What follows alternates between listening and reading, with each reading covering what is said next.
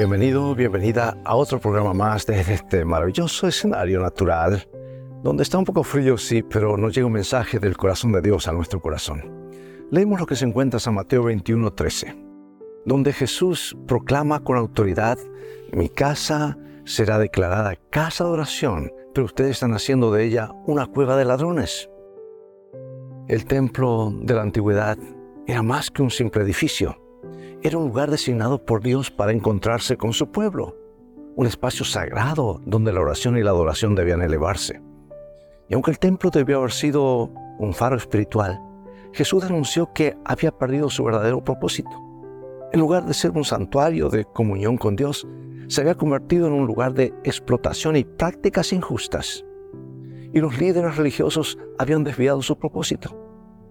En la actualidad, nuestra asistencia a la iglesia simboliza la necesidad que tenemos de mantener a Dios en el centro de nuestras vidas.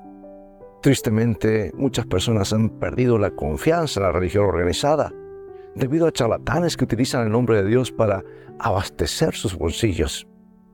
Y al igual que Jesús, es nuestro deber denunciar tales prácticas que roban la fe y confianza que muchas personas inocentemente depositan en su búsqueda sincera de Dios. Nuestras iglesias deben convertirse en casas de adoración donde el nombre de Jesús es proclamado y su ejemplo es seguido. Evitemos pues cualquier práctica que pueda pervertir el propósito de nuestra relación con Dios. Y hagamos de nuestras iglesias un lugar seguro donde el alma angustiada pueda acudir en búsqueda de adoración genuina. Dios te bendiga. Vivamos hoy de toda palabra que sale de la boca de Dios.